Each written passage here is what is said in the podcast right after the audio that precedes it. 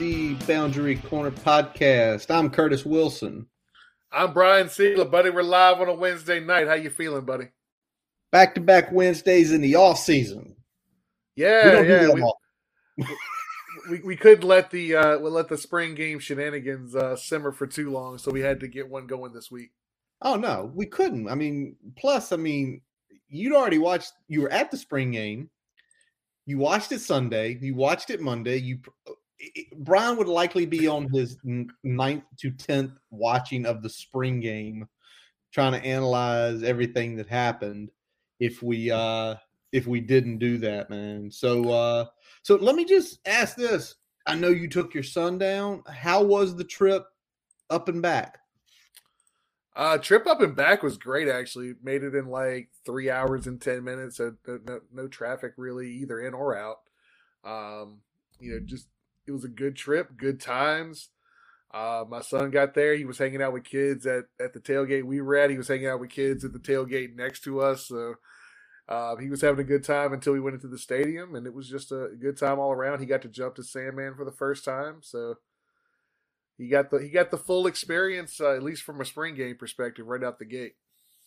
Full experience of a real game too, just not as much as the chaos as going up in the fall when it's sixty six thousand in the stadium and about hundred thousand in the town when it's craziness. Yeah, I think we probably clipped above, you know, just above thirty thousand somewhere in there. It looks like what, you know, what, what the attendance was. I'm not sure what the exact number was. I haven't seen anyone put that out there yet, but I mean, it was it was a good showing. Um, West was pretty much filled. North was pretty much filled.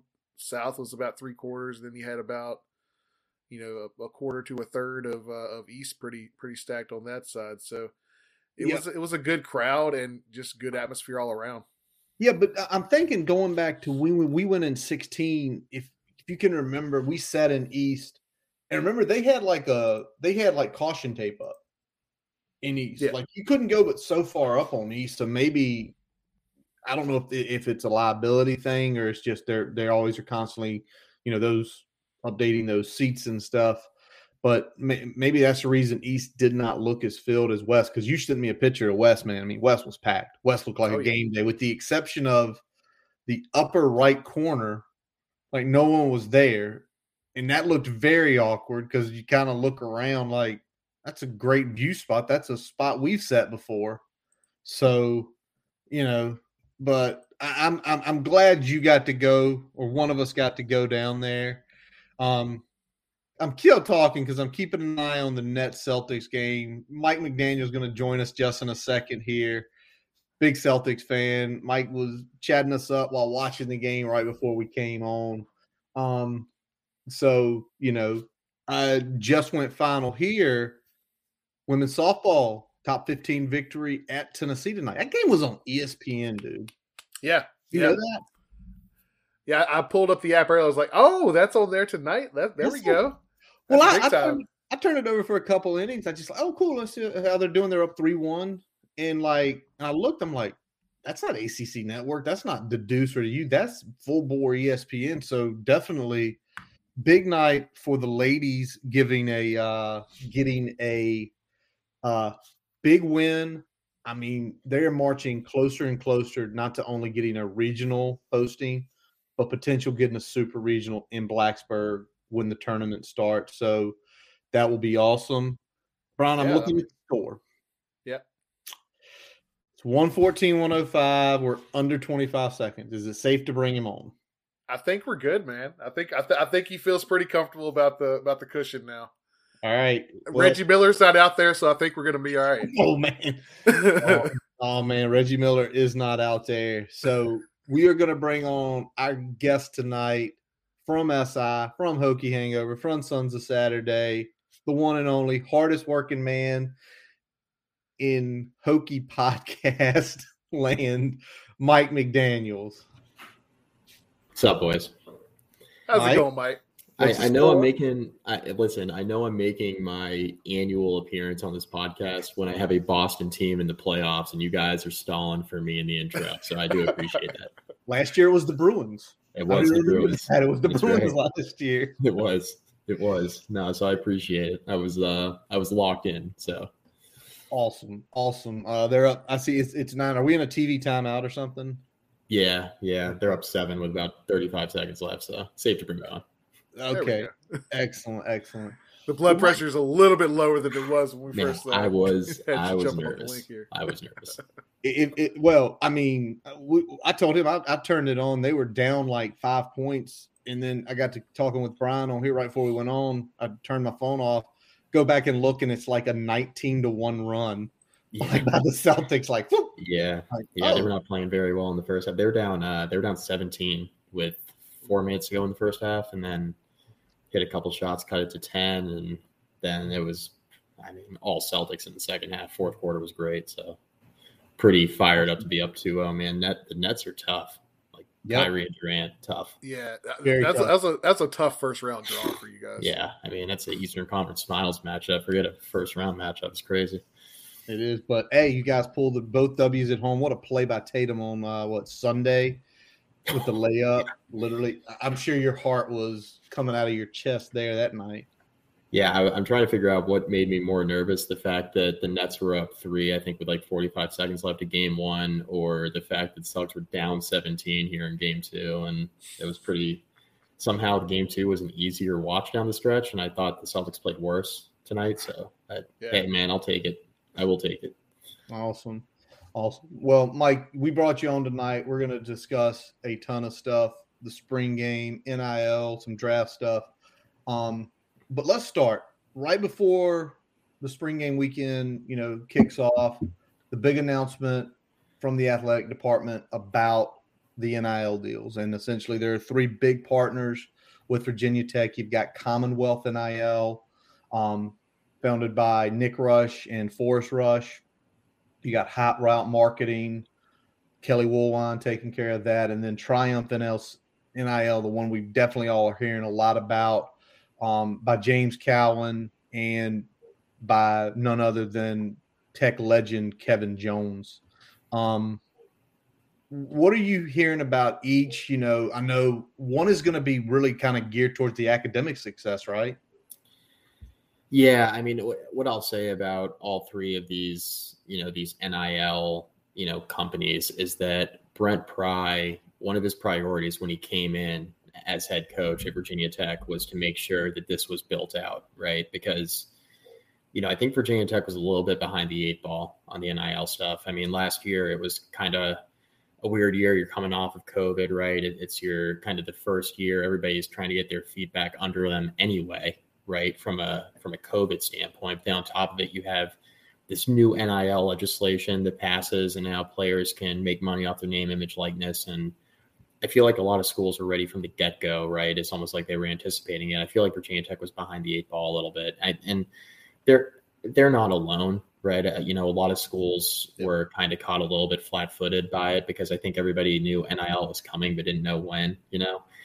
Um, and, and, to make matters even more complicated, I mean, Justin Fuente was a lame duck head coach last year. I mean, that's that's what he was, right? I mean, it was a tough schedule. You know, Burmeister at quarterback. I mean, we talked about last year when I was on, like to go into the fall with having only one real option at quarterback, and he hasn't really been healthy his entire career leading up to that. It's like that is a strategy that gets you fired, right? So yes.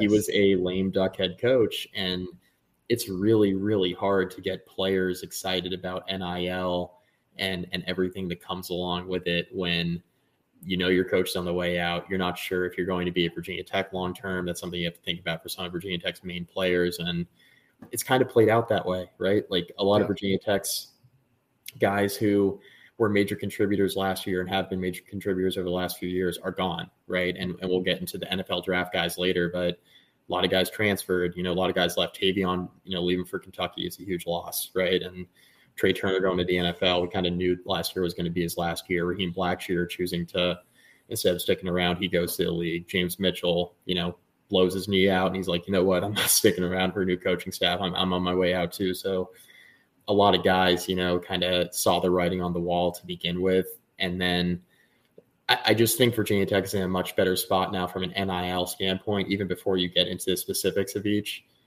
they're in a much better spot now with NIL with Brent Pry, the head coach, because there's all this energy around the program anyway.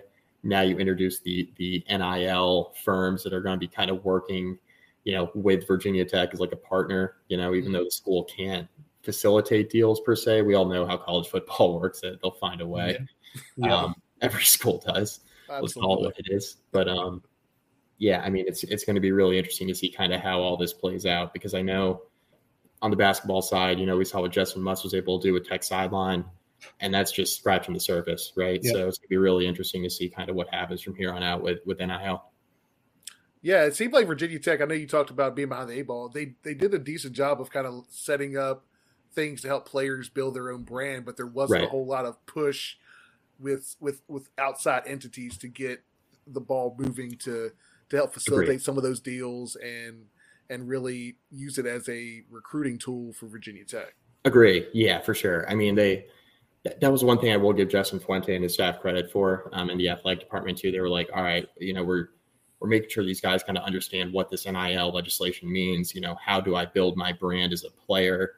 You know, the coaching staff, to their credit, last year when this NIL stuff kind of went into effect, they were like, all right, we're going to try to get these players, you know, thinking the right way about NIL.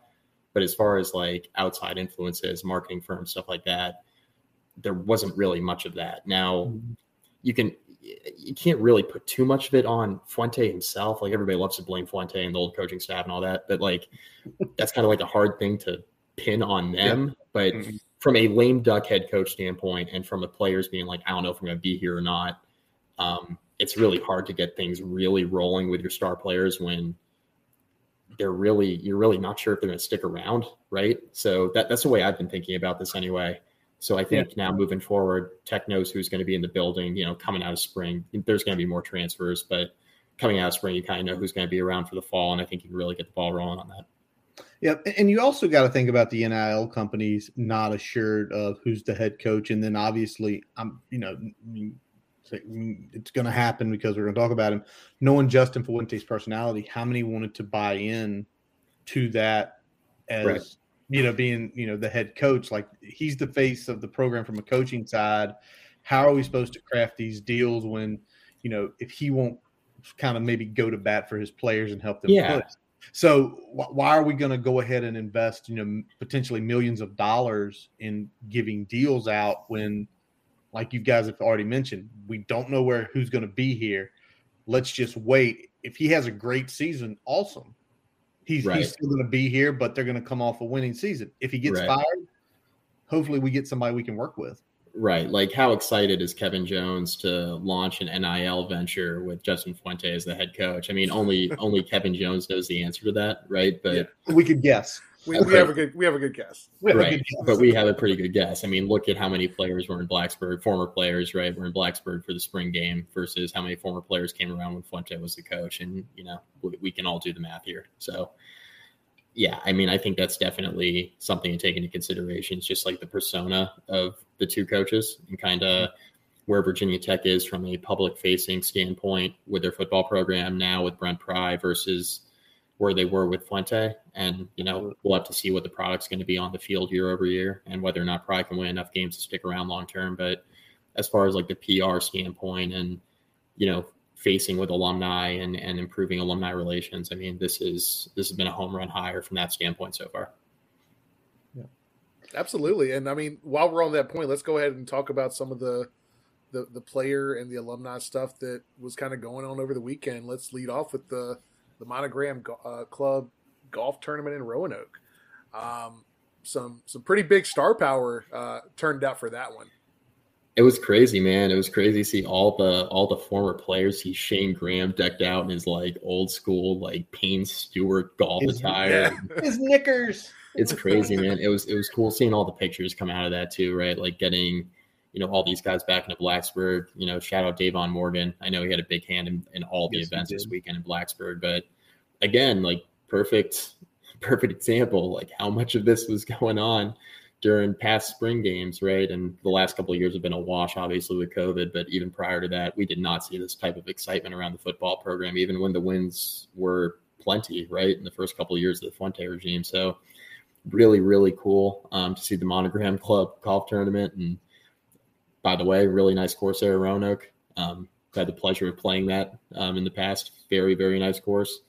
Um, so a, a, cool venue to get guys excited about getting back to Blacksburg, getting the alums all together, you know, on Friday, you know, before spring game and, you know, getting them back in the building, I think is really important and making them feel like they're wanted around the program. Mm-hmm. And, you know, for, for the players, former players to organize that too, right? And alums to, yep by the way, like like alums who are coaching elsewhere, you know what I mean? And and they're they're all coming into town and they're they're you know like oh they got NFL offseason programs starting right, like current players. Yep. Like we got we got camp starting, you know, mini camp starting next week. Now we're good. We're we're going to Blacksburg this weekend. I mean, that's right. Taking time, it, it it says a lot, right, about kind of the the attitude that these players have, you know, towards the program and the energy that that's around Blacksburg right now. It, it's very cool. Absolutely. Yeah, you, had, you had Davon Morgan putting this together um, while he's you know he's he's coaching, coaching. over at uh, uh Henry, Henry, Henry, Henry, Yeah, yeah. And yeah. he's doing that. You got Tyrod coming down um, on the heels of of camp starting. I mean, there's it's insane the, the the coordination and just the enthusiasm that yep. the former players are having since this regime has changed. It seems just like night and day. I don't know whether it's is I think there's a difference between we, we saying we want you here and then actively doing things to set to try to get people here. And I feel right. like that that's the difference. Like I don't you know, being iced out is one thing, but you know, when when you, when you feel like actively wanted, like we're, we're trying to get you here, we want you here, and we're we're expressing that actively. Uh, that that's what seems the difference to me. It's not just like, oh well, if you come, you come. Now we're trying to get these guys here because it helps our brand, it helps them, it, it gives them a good time, and it, and it gives us a way to to show what Blacksburg's all about. Absolutely. And the other piece is the activity on social media with that golf tournament. You had VT football, some of the, you know, some of the, obviously the videographers went out there with them. The players were posting pictures of each other and, you know, also and and it's like, well, what does that do? Well, these guys, you know, someone like Tyrod has a crazy amount of followers, and the kids out there start seeing this and start like, oh, I didn't know Kam Chancellor went to Virginia Tech. Right. I didn't know the Fullers went to Virginia Tech. It's it's it's like brand building. It's like it might, you know, is it going to be a decision? You know, the decision of why a kid comes to Tech? No, but it starts making kids realize that a lot of good NFL players have come through here. And now you're having this new regime who's really pushing, like being active on social media. And speaking of being active on social media, the Spring Jam Friday night, I mean, that looked like a lot of fun. And once again, same way, videographers there, pictures going. Shout out Jordan Long. Shout out Jordan Long. Video was sick, right? yeah but it was like it was like the everybody just got back together, didn't miss a beat, and it was, you know, all eras, right? It was all eras of Hokie football. Even guys who were from the last regime were there. The Beamer guys, the Dooley guys, on back through the seventies and the sixties, and and that that that tells you something of the importance it is to those guys when they're not iced out and they're invited. They're gonna come and they're gonna give a hand. Yeah, I mean, again, shout out to the former players, right? Shout out to Billy Ray, Pat Grayson for you know connecting with those guys and you know helping sponsor that event. Um, it looked unbelievable. I was not in Blacksburg last weekend, but from all the pictures and videos coming out of everything, right? It just seemed incredible. Um, you know, and to have the form all these former players and the enthusiasm around the program. I mean, you thought there were a lot of former players at the golf tournament. There were even more at the spring jam, right? Yep. A lot of guys were getting into town Friday afternoon, didn't make it to the golf tournament, ended up at spring jam Friday night. You had people partying in Blacksburg until really late and taking pictures with fans and you know all the players being so hospitable with their time too. I mean, you got legends, right? People who are who have had really impressive careers or having really impressive careers at the next level. Um, and you know, guys, you know, in, in Davon Morgan's case, right, guys who coach elsewhere that you know, just want to be in Blacksburg around Virginia Tech. Um, it's it's really cool. And then you know to kind of go into to, to, go into Saturday and see the players taking pictures with the recruits and yeah, it goes to your point, Curtis, where it's like all these former players don't really necessarily remember that you know Roc Carmichael went to Virginia Tech and um, that, that you got all these guys, Kam Chancellor, and you know everybody knows Tyrod, but yeah. you can just go down the list of all these guys who had really really solid NFL careers, and they're like, man, I didn't realize he went there. Exactly. And you got all these all these 17, 18 year olds who are in town over the weekend taking pictures with these NFL legends, and you know you think about the time frame when they were growing up, like that's who these guys were. That's who these guys were watching on TV at the professional yeah. level. Didn't even realize they went to Virginia Tech. So exactly that, that part of it is definitely a big deal for sure. And yeah, yeah have spring jam and monogram call up with the golf tournament and all that. I mean, it's a huge deal. Well, and the big deal of having what the players committee was what Wyatt Teller, Shane, um, Chuck, and the Fullers talking to the recruits. Yeah, you, you look at that. Shane's the oldest. Shane's retired Wyatt's one of the best guards in the league. Kendall's a, is a legitimate. Him and his brother both really good cornerbacks. Chuck's one of the better safeties in the league. And again, it's that it's the good ideas like let the people who played here sell the program. Yeah, I mean, I don't, know, I don't know if it's a Brent Pry thing or just someone saying, "Why aren't these guys talking to these kids about?" Well, we're taking the layups finally. Like the, the, these yes. are layups. These are yes. things that are should have always been there. That's what I'm saying. Like why make things more difficult than you have to, right? Like, like Fuente, why aren't you saying what's up to the 99 team when they're in Blacksburg, you know, and you're playing Duke? like, I, I understand what the, I know what the outcome of the game was. We don't need to get into that, but like, again, like take the layups, right? Like, you got this team in town, the best team in Virginia Tech history. I, it could be it could be argued with, with some of those late 2000s teams I know, but the, the team that made it to the national championship game, right? Yeah. And had Vic and all these guys, and they're in town and they're celebrating the 20th anniversary. It's a layup, right?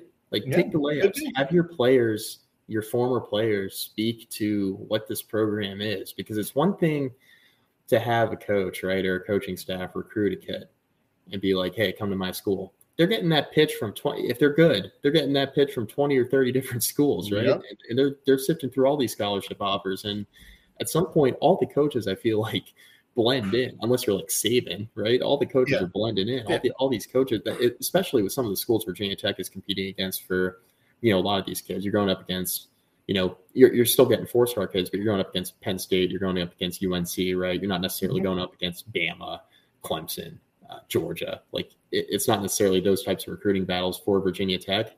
So yeah. you get a lot of these coaches that blend in, man, and – why not just have these former players that can probably relate to these kids a bit more because they've been in their shoes before, right? Versus the coaching mm-hmm. staff that's saying, come to my school, come to my school, come to my school. They're hearing that all over the place. They're hearing that all over the country. So have your former players speak to what a special place Virginia Tech is. And the fact that Fuente and his staff didn't take better advantage of that is baffling to me because it's so easy to bring kids in and then have them stick around when they are speaking to people they can relate to. And yep. it's not even just like the coaching staff. I, have heard the argument with like, oh, Fuente's from you know Oklahoma and Texas. He can't relate to Virginia kids. Yeah, that's that's true. But even beyond that, like he's not bringing people in who can relate to the kids he's recruiting. Yeah. Guys who have been there and done that with the program, they can not only relate to what it's like to playing in Blacksburg, but are maybe from Virginia or from the nearby area and can talk about, oh yeah, I went to Virginia Tech. This is what my experience was like. Yeah. Fuente didn't have former players do some of the recruiting for him, and they're not on payroll. Like no. it's it's easy. Just bring them into town and have have the recruits in and have them have this experience where they can kind of see themselves in the shoes of these former players. Where it's like, oh, maybe my experience will be like that too. And he just didn't take advantage of that. Pry's been on campus 20 minutes I get Virginia Tech has one guy committed right in the 2023 class. I get that right now, and that's a concern that some fans have that you know more people haven't jumped in the boat yet. But if you look at just kind of the outside momentum that's around the program, the energy around the program right now, it's palpably different it from is. what Virginia Tech had under Justin Fuente. It's it just is. And we won't see the fruits of that, I don't think, for a couple years mm-hmm. because they kind of came in late. You got to reestablish relationships and all that. But yeah. like you can feel the energy around the program right now. It's different. It and is. Tech hasn't had this in a long, long time. Even going back to Beamer, they did not have this for a while. And Yeah. so that, that's what's cool about kind of where things are at right now, even though we can all acknowledge, like, at least in 2022, like this fall is going to be a bit of a rebuild. Oh yeah, It's- it, it's it's gonna be it's gonna be a struggle in the fall. I mean, I, I think favorably we have as the worst easy of a schedule as as we could potentially have for a first year head coach. Right. um, Yes. based based on the overall caliber of opponent and the amount of travel they have to do. October's still going to be a bitch because Right. the way Always those teams are stacked, the way those teams are stacked in October, that's going to be a bitch. But if you know if you can come out of that stretch, you know, five hundred or close to it, you feel pretty good that you're going to you know at least make a bowl in year one. Um, yeah. so, you know, we'll we'll see what happens in the fall, obviously, but th- that's going to be interesting. But you know, you talked about the vibes and the in the different uh, feeling that we have You were you know, there so man. far since Pride taking it. But let, let's talk. Let's talk about Saturday. So I'll, I'll, talk a little bit about the vibes themselves, Yeah. man. Uh, tailgating. Um, it kind of felt like a like an early season like non-conference FCS type game atmosphere. Like it was it was almost like a, a fall atmosphere in the spring, and that that was something that I haven't really experienced at a spring game of the ones I've ever been to. Um, it, it was just a different vibe. It was uh, kind of those early season. You know, you, you have the hope still in in the season. You haven't had a loss yet. You know, you got an opponent you feel like you're going to you know beat up on a little bit, and uh, there really wasn't the the negativity I feel like has been around. Um, you know, the, the pregame atmosphere that that we felt before. You know, we went downtown a little bit. Um, you know, downtown's always fun, but it just there, there's there's just something different about the the energy right now. Um, I know I put it on uh, put it on Twitter. It feels like you know most of the fan base is finally rowing in the same direction. Yeah. No, I mean, I, look, I wasn't in Blacksburg last weekend, but it's it's not hard to go on social media anyway and get like the small sample size of the fan Yeah. and just see that finally it feels like a lot of people are are rowing in the same direction, man. The the Fuente era was very polarizing because uh, you know, when Tech wasn't playing well, it was like, yeah, let's fire this guy. And I, I've written, you know, you guys know I wrote several Yeah. articles about that. I'm like, you guys got to fire him, got to fire him. But every early part of the fall, you know, Tech rattles off a big win. They they beat a North Carolina, and now all of a sudden I'm like, ah, you guys are sucking me back in, right? It was just like this polarizing thing. It's like every week I'm like, oh my god, here we go again. Like you're Yeah. sucking me back in. Now we're beating Carolina. Carolina's a six win team. We didn't know that at the, at the jump. We knew they were an No, we 11 didn't. We we knew they weren't going to be what they were ranked as, but we Yeah. didn't know they were going to be just a, any any other team. Right. I mean, when when people are saying they're 11 or 12 one team, they're playoff good. I'm like, what? What are we? No. What did we watch in 20 in, in 2020? Right? Like, in, what what were we what were we doing? I mean, this was they went eight and four, and you know losing to Virginia, to UVA, and they're losing to Flo- a bad Florida State team. I'm like, are we watching the same thing? Like, how are they a top five team in the country? You And know, they, and they people are lost pretty much all their offensive production other than their quarterback. It made no sense. four NFL players. You don't Oh. lose four NFL players and are ten spots better than you were the previous year. It You was- don't. it, it didn't make any it, it made no sense to me like yeah they returned howell but you got no skill position talent coming back anyway the the, the, the thing that's about that's the that fuck UNC section. Yeah, yeah, exactly. narrative. we gotta we gotta slide that in there right um but yeah i mean you can just see the, the vibes are different with the fan base now right like everybody's like all right not sure if we want Brent Pry or not, right? This was like initially the day it happens, right? Everybody's like, oh, Brent Pry. I thought we were getting Charles Huff. I thought, you know, I thought we were getting Matt Campbell. I thought we. It's like every 20 minutes I heard something different, and then Brent Pry kind of comes out of nowhere, and you know, early on, uh, Brent Pry was like a rumored candidate, right? Like very early on, you'd like have your list of like 10 or 15 guys. You're like, yeah, Penn State's defensive coordinator. He's on there somewhere, but towards the bottom, right? And then you hear all these other guys, all these other guys. And then lo and behold, like out of nowhere, okay, Brent Pry's going to be the guy. And like Pete Thamel from Yahoo, and now ESPN, he breaks it, right? And we're like, all right, Yep. Pete Thamel, once he says it, it's happening, right? That's it. And uh, he breaks it, and the the reaction from the fan base, much like the hire of Mike Young for basketball, it was mixed. It was like first year head coach, but you know he's he's done some good things as a Mhm. coordinator. So and he's got Virginia Tech connections, and oh, we're getting back to our roots a little bit, right? Yep. And that's what it felt like for me.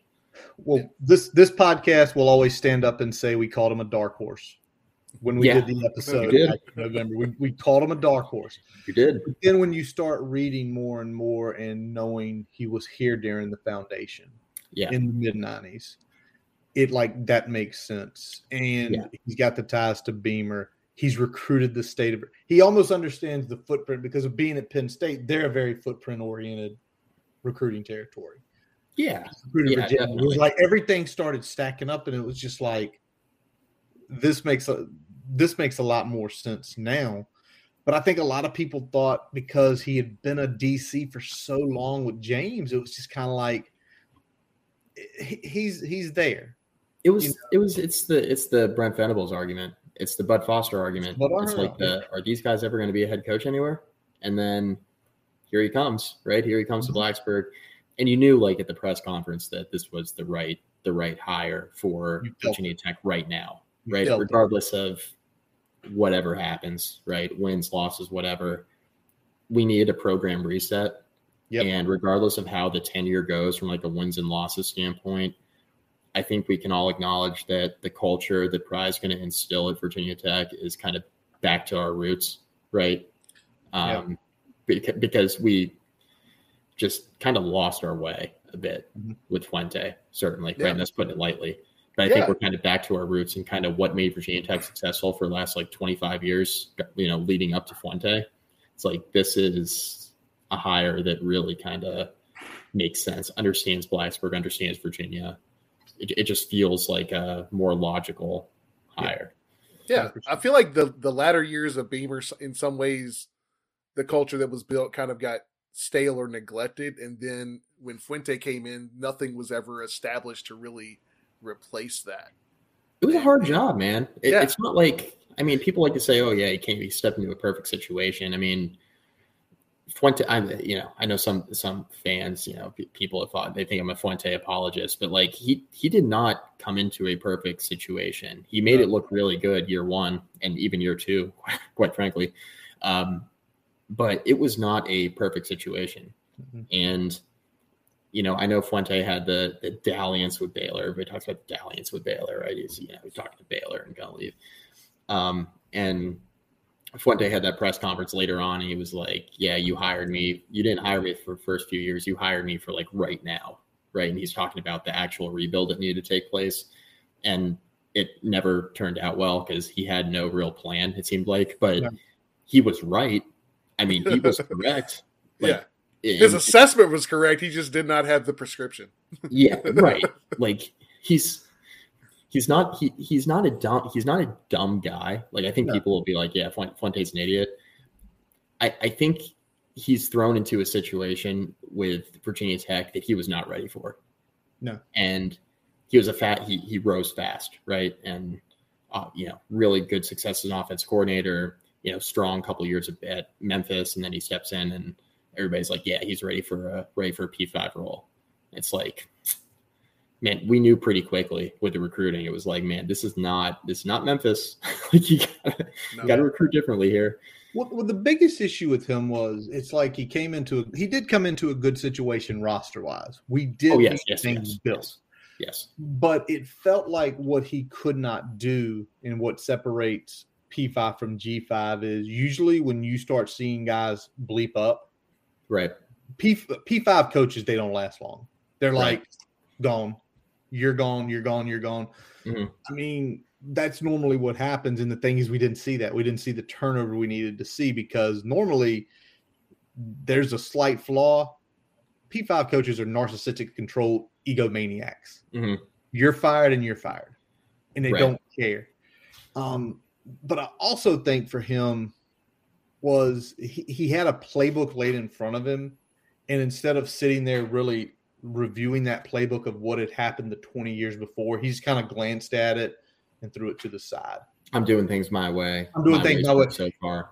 last piece com- compared this, but I'm going to get into one more piece, and we're going to actually get to the spring game.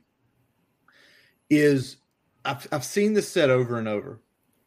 It seems like to that staff, maybe not to all of them, but to a lot of members of that staff, this was just a job. Mhm. Where this new staff, how they're recruiting, how they're getting out in the community, how they're showing it, how they're going down the cheetah wings down at PKs, how they're hitting, you know, different localities and how they're doing and making sure it's known. It's like you said with the culture. These guys say this is the culture, this is what we have to show, and that's why it's working. And they also just instilled, I think, something that should never change the 3.2 run Right. and literally before the spring game, getting all the players to line up and basically give high fives to the people Yeah. coming out of the. T- They get That's it, man. it's brilliant. Make you're those gonna have people. You're going to have people who would never run that 3.2 miler next year say, "I want to do that." That looks really cool. Right. Right. No, I agree. It's and yeah, I mean the the roster was really good for um the roster was great for Fuente, right? You can't step into a better situation roster wise, but He was, he was a everything else- quarterback away from a great roster, right? and, and he brought and he brought that one player in. exactly. and like everything, everything else, it was like, man, we know those facilities need to be upgraded, but it's almost like Fuente it took him a few years, right? He was like, ah, man, maybe we don't have the best facilities on the planet, and you know, I, I, I've kind of maintained this this take that I have that Fuente fans are going to look back at the Fuente to Baylor thing, and a lot of fans, like in hindsight, were like, yeah, I wish he left. But in hindsight, I think a lot of fans are going to look at it and say, you know what, Fuente interviewing with Baylor and then going back to Whit Babcock and saying, this is what I need is going to be one of the greatest things that's ever Yep. happened to Virginia Tech football. I am, I am, you, you can't talk me off of that take, like, because immediately they're like, oh, fundraising. Oh, we got the funds. Okay, now new locker room, new nutrition, right? They're doing all this, all these upgrades, uh, new meeting rooms, everything and now they're not hiding the meeting rooms anymore. Billy Ray's talked about that right on on, on Saturday podcast. They're not hiding the meeting rooms anymore from recruits, right? Yeah. they bring them. they're- We're not we're not embarrassed about our facilities anymore. Not that Virginia Tech had the worst facilities on the planet. They did. There there are way worse facilities in Virginia Oh, Tech yeah. before the upgrades, but now everything's great, right? Yep. Everything looks really good, and the locker room, the weight room, all that stuff's getting upgraded, and you know you just see the you see the energy now, right? Because now you got a new coach and you got all these facilities show off, and you see the momentum and how much the coaches care, right? Curtis, to your point, Yeah, they care. it's, it's a big deal, man. It it's, a, it's a huge deal for sure. Yeah, and I'll, I'll say this: when you talk about the recruiting, you know, it used to be on the those recruiting trips, you know, a lot a lot of things stayed behind a curtain, and then there was like, we'll show you here, show you here, but we're not going to go over here. That's Right. not, that's that's not exactly putting us in the best light. So now it's like, you know, more or less, you can you can take the recruits everywhere. You show them the meeting rooms, you can show them Yeah. the players' lounge. I mean, the the locker room isn't. So the, the problem with the locker room is it's not that it's bad. It's just that compared to pretty much every other ACC and uh, especially if you Don't go the ACC. No, no, no. Don't go ACC. They're like, we're like ninth. There's some pretty bad locker rooms. They're a bad one, but I'm saying is is is, is back nine where we want to be in the ACC. They top 35 team in the country. Like take Right. top 35 teams in the country. And what's going to happen is we're about to get into the top 15 in the locker room business Right. very soon. Again, All I, I said yeah, it's water slide money, not not cabana money, but Not water cabana. slide's good enough. That is I think everybody million. will settle for the water slide. I think. Settle for the water exactly.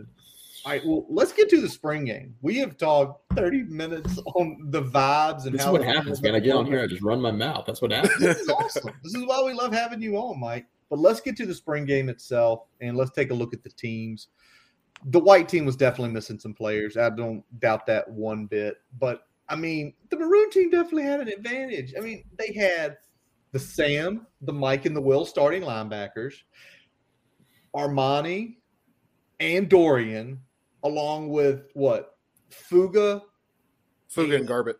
Yeah, Fuga and Garbutt, Yep. Brent Pry said he didn't stack the teams. He stacked the teams. I mean, I'll tell you. CJ McCray was also on the maroon team, and he's like the two deep. I'll tell I'll tell you what I'll tell you what Pry did. Pry feels good about a lot of positions on this roster, and those positions were playing for the Maroon team. like it's it's as it's as simple as that to me. And you have some outliers, right? With Pollard, for example, right? But like there are guys that he feels really, really good about, players that he feels really, really good about certain positions. He's like, you know what? I want to see what they look like. I want to have 70% of my starters here, 70% yeah. of my starters there. Yeah, um, yeah. That's what was apparent to me, right? As I was kind of, you know, watching the game on Saturday and just kind of taking a look at the rosters and trying to get myself up to speed as quickly as possible with who was playing where and for who and all, you know, because it's, it's hard on TV, you know, um, all that going on. But can we get an um, all 22 doing these? Right. all 22, or uh, even just tweet out the rosters uh, before the game starts right. so we can get like. Right. Because we're basically uh, like, oh, I, I, think that's Da'Wain Lofton. Oh, I, I think that's Jadan Blue. Oh. So, and, and, then when you hear him make a play, you're like, all right, confirmed. All right, I got that down. So you're just trying to, you're trying to figure things out, you know, on the fly. But um, yeah, that was my take. That was my major takeaway. It's like I think Pry feels good about a handful of positions on the roster. I think obviously a linebacking corps is one of them. I think you know the corn his starting corners. I think he knows, regardless of what he says about quarterback. I think it's clear Wells is the guy, right? We'll get into that, but yeah, um, I, I, think he feels pretty pretty good about where he's at with certain positions on the roster. And then I think there are other positions that he probably feels pretty good about that maybe I don't feel so good about. so oh, we can talk about that too. But yeah, yeah interesting. We're gonna hit all the positions here tonight, yeah. and let's you already mentioned it. Let's start quarterbacks because we didn't name a starter, but I think from the look of it, Wells is firmly in control. Brown has a rough day, but it looked like with Wells, he felt comfortable out there making the passes. Um, he did almost throw a couple picks, but to me, Jason Brown is going to have to have a heroic fall camp to yeah. overtake Grant Wells. Do y'all agree or disagree? Yeah, I mean, I'll say I was there. I I felt the same way. Um, I think Brown was a little bit hamstrung with the offensive line draw that he had. Um, but sometimes, yeah. even when he had time, I don't know if it was just, you know, being antsy because of how little time he had on other plays. But he was, you know, a couple of overthrows here and there, even when he had had a little bit of time there. Yeah. Um, unfortunately, Blue had one one drop of uh, of a good scramble throw he had. Um, I think was midway through the through the second quarter there. That could have extended a drive on a third down. But I mean, overall, just you know, not not a great day for Brown, and I'd say a pretty pretty darn good day for Wells. Um, he had one throw to I forget who it was. It was a little bit behind, almost got picked off. Um, oh, another one. Jadan Blue, maybe. No, no, no. Blue was on white. Oh, blue was on white. No, maybe it was um might might have been might have been Lofton. Maybe that was Lofton. Yeah, I, think, think, it was Lofton. Midway first quarter, little, maybe a little behind him, and I think uh, yeah. Murray almost picked it off. Yeah.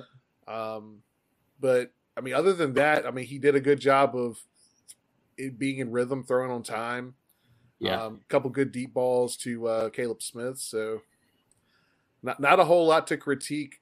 Uh, you know, bad other than like I said, be a little bit uh, more accurate on that uh, that square end to uh, Lofton there. maybe maybe a little more touch on some of his throws, right? I mean, he did complete those two deep balls to Caleb Smith, but I, I watched Grant Wells throw, and I'm like, man, this guy loves to throw at 90 miles per hour. Is like the, the vibe I got. But you know, Tech hasn't had a quarterback with a live arm like that in a while, right? I mean, Hooker, Hooker, I guess, but you know, he kept getting banged up, and then you know the offensive line was was up and down, and you know he had some struggles there. But yeah, Grant, Grant Wells was really really impressive, and you can just tell he's got he's got more natural talent than Jason Brown. I mean, Jason Brown's had a really nice college career, kind of where he's jumped around, had a nice career at St. Francis, and then transfers, you know, down to South Carolina and plays well, and then you know ends up here back in Blacksburg at his dream school. Right, this is yeah. kind of where he's always wanted to be, and kind of he's going to be able to wrap up his career, whether he plays a lot or not. You know, he's going to end up in a place where he's always wanted to be. It's a really cool story. But you look at Grant Wells and what he was able to do at Marshall, and now you know transferring into Tech, and man, he's got he's got the skill, right? I mean, you see it. The ball jumps out of his hand. It doesn't jump out of Jason Brown's hand, right? No. That's just different, you know. And I agree, Brian. Like, definitely did not the offensive line did not do Jason Brown any favors, right?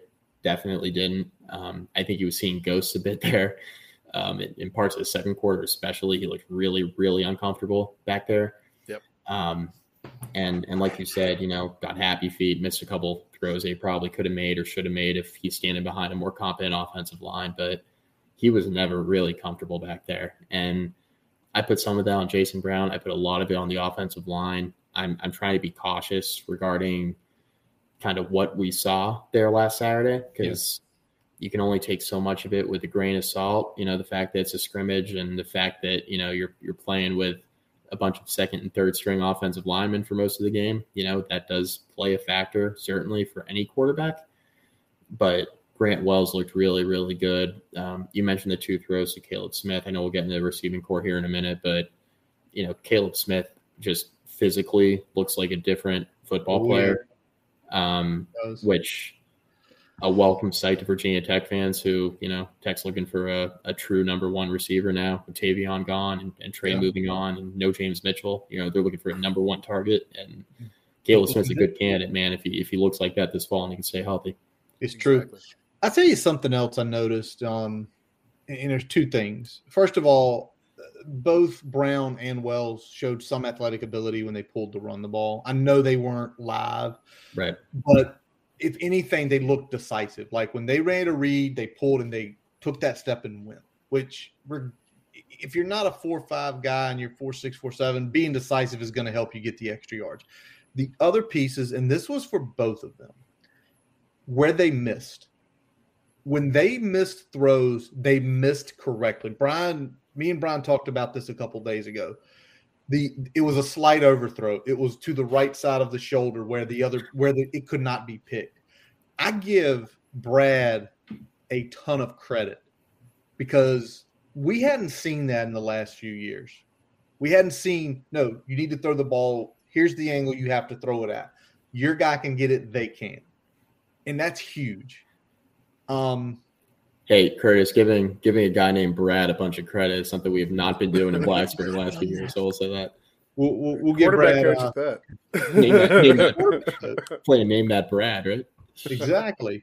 Um, now the other pieces. Let's talk a little bit about Tahj and Devin. Um, you know, they both showed they are super athletic guys, both with yeah. some big runs. Devin 0 for 1 in passes. Um, Tahj, I think, 1 for 4 or something like that. Yeah.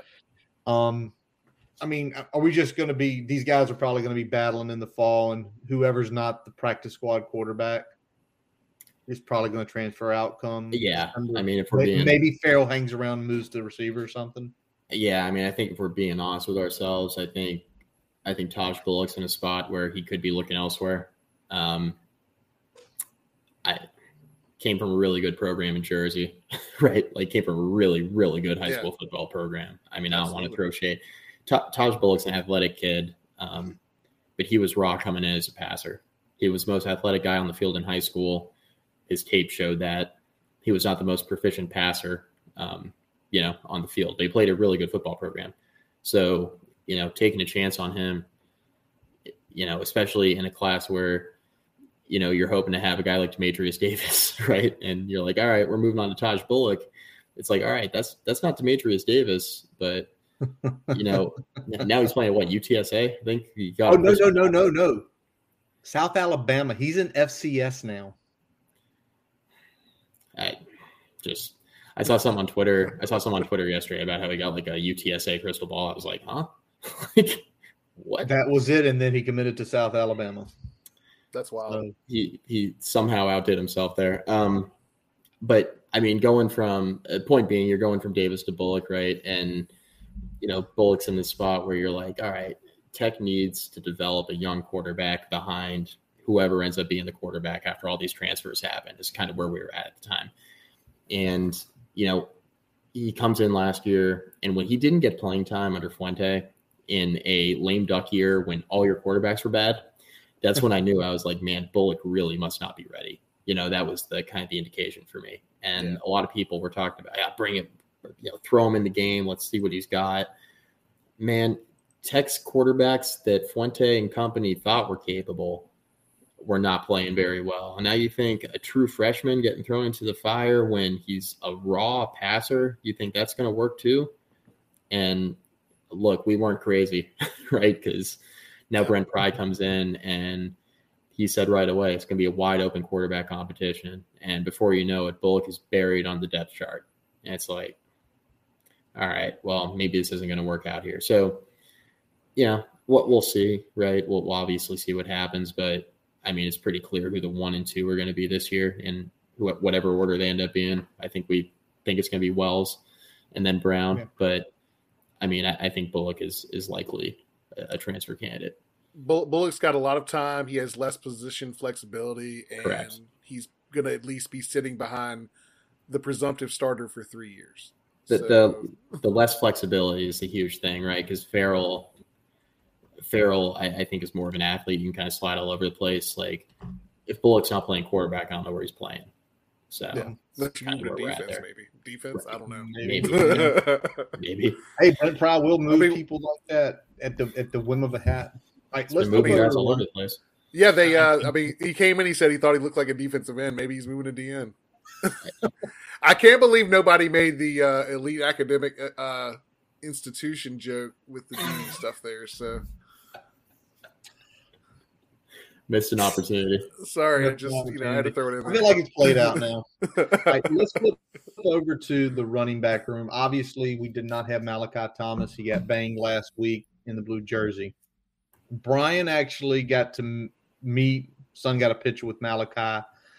Brian, tell him what tell tell Mike what you felt like you saw from just being around him just for a couple minutes.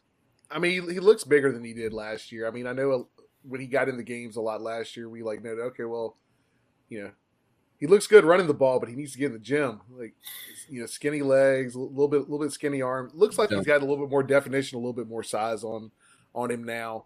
Um, hopefully, he can take a little bit more um, of those, you know, carries in a game because he's probably going to be that guy that's going to get get you about 15 carries a game this year. Um, you know, looking at what they've done historically with uh, with games that Bowen has called, you know, he likes to get guys guys touches. Usually, two to three guys are going to get over 10 carries, but if we can get Malachi that 15 carry uh, range every game, and then have Holston or, or somebody else getting uh, you know 10 or 12 a game that's probably going to be the way to go. But if he can get that 15 uh, uh, carry a game for us, that's going to be huge. Yeah, I mean, I Malachi was so good last year, second half of the year when the season spiraling out of control. It was like, all right, man, this is the one bright spot, right? It's like this is really, it's really cool to see him kind of develop, see a freshman get in and play significant snaps and be able to you know play as well as he did, but that was always a concern. It was like, man, he's got to put some weight on, and, and realistically, he wasn't ready to play from like a, a build standpoint, mm-hmm. right? And yeah. that's really good to hear. He's put on weight. I mean, I'm not surprised when looking at Caleb Smith and pads. I'm like, all right, I think these guys have been hitting the weight room. They look a little bit better. Yes, um, but um, yeah, I mean, Tech in the running back room, I, they got to figure things out here. I mean, I know, you know, Brunson transferred out yesterday. Yeah. Yeah, I guess yesterday. Um, already at Miami, Ohio. Already yeah, already yeah. He announces he's transferring at like nine, and then has his new school at eleven. So I think that's been planned out for a little bit. Yeah, yeah. that, has been in the works. That's There's a reason he didn't get any carries on Saturday. yeah. He didn't get carries. Lee didn't get carries. Lee Lee was on the field. He just didn't get any touches. Yeah. I mean, yeah. Christian got minimal. I mean, it's, it's kind of the writings on the wall with what's going on in the running back room. You know, Hampton got a couple good runs. Yeah, he had that one good run where he kind of uh, broke it outside, got about yeah. ten or fifteen yards. Yep. Yeah. And, and, but but the way it's looking on in the fall with Malachi, you mentioned Holston. You know, Black and King have their roles, right? They both can catch the ball. They yeah. both have return ability. I mean, it, it, and you, it's kind of the writing on the wall, right? Who got carries? One's already out the door one looks like he's in the doghouse. I mean, the question is when do they go into the portal? Because I mean, yeah, I mean, unless they just want to stay here, unless they love the culture, which you know. I think what you're going to see too is, and we're already starting. We've already started to see it with, you know, guys switching positions and and Pry moving some guys around, and you know, I think there's a decent chance you see no pun intended, decent chance you see Chance like in the slot, you know, playing some receiver, which I mean, they were talking about that with Fuente, right? They were saying, yeah. okay, but you know, just looking at his high school film, it was like this guy can line up everywhere. And I think Pry's acknowledged that, and I, I, think they're going to try to get Chance Black in some different opportunities. Um, you know, both at receiver, at running back, because I mean, I, I, see what I see what Fuente was doing. You know, getting twelve or thirteen running backs. I, you know, like, step ahead of everybody else. You know, just get as many guys as you can, and then I, figure it out later. no idea what he was doing. Um, but now you're in a spot where you got to get the roster back down to you know a manner that makes sense. And yeah, I do think the writing's on the wall, right? And I was really excited about Kenji Christian as a prospect, but I'm not sure he's going to be playing football in Blacksburg. you know, um, yeah, yeah, yeah, and I, I do think the writing's on the wall. I mean, I think Holston sticking around you know, throws a wrench into Kenji Christian's snaps, I think, a little bit because now you don't have like that big body back um, that that you know can step in right, and you're like, all right, that may be a natural fit for Kenji Christian. Now Holston's back, and Keshawn King that everybody thought was going to transfer out when you know all the roster attrition when when Pry came in and King stuck around. Okay, so now it's like, all right, we know King has talent. If the coaching staff likes him, he'll figure it out. And then you got Malachi Thomas. We saw what he did in, in limited snaps. And then you have Chance Black. You have Bryce Duke, obviously, that the coaching staff's really, really excited about. You know, they've, they've been talking about him at length in the offseason. Um, So there are certainly some guys that are going to have some opportunities here. And I think the guys who got carries on Saturday and the guys who stuck around in the recruiting class with Brent Pry and stayed in the boat, like those are the guys in the running back room who are going to have, you know, may, maybe a little bit higher priority, you know, for the staff than some of these other guys that maybe we were excited about, like Kenji Christian or Marco Lee, right, or or a Brunson or Hampton. Like I think that's kind of where where we're going to be at here. Yeah, and I mean when we look at the the combination of of Thomas, Christian, and Black, I mean you saw the the thought process at least in, in bringing those three guys in in one class because they yeah. really kind of you know Thomas the more all around back, Kenji kind of the, the, the between the tackles um, specialist, and then you had Chance Black and kind of do a little bit of everything, um, and especially help you in the passing game. You know, there was at least a thought process there with these these three could be kind of that three headed monster in two to three years. But yeah, with where we are, I think in the process, and as you said, with Holston coming back, I think that kind of threw a wrench in where Christian is. You know, on top of whatever else, you know, you know, maybe behind um, him not getting as many as many touches and, and kind of falling behind in the depth chart there. Um, it's going to be interesting because we have, I think Hampton might be the the, the, one that sticks around um, of the that 20 and 21 class uh, group of running backs. Um, he seemed like he was comfortable in, in what the offense was doing, um, and if he's willing to to bide his time a little bit, you know, there might be a role for him in a year or two. Yeah, I mean, I, I think when you know you see a Holston, you know, leave, you see you know, maybe a, a chance black move to receiver, you know, then all of a sudden you're before you know it, you're on like the two or three deep. And if you're on the three deep, like you mentioned, Brian earlier, if you're on a three deep at running back for Tyler Bowen's offense, you're getting snaps. Like you're playing. So um, really, I, I, mean, I don't think any of these guys realistically are looking at as like, oh, I'm the starting running back because Bowen's going to use all of them. And yep. if you're if you're in the two or three deep, you know, you're, you're going to have a real opportunity to get on the field. Absolutely. Now, as many questions as we have about the running back room and you know people not playing, who's leaving, who's not. I think Saturday, the wide receiver room kind of came to light. We saw, you know, Caleb Smith obviously have a great game. Like you said, he looks physically more impressive.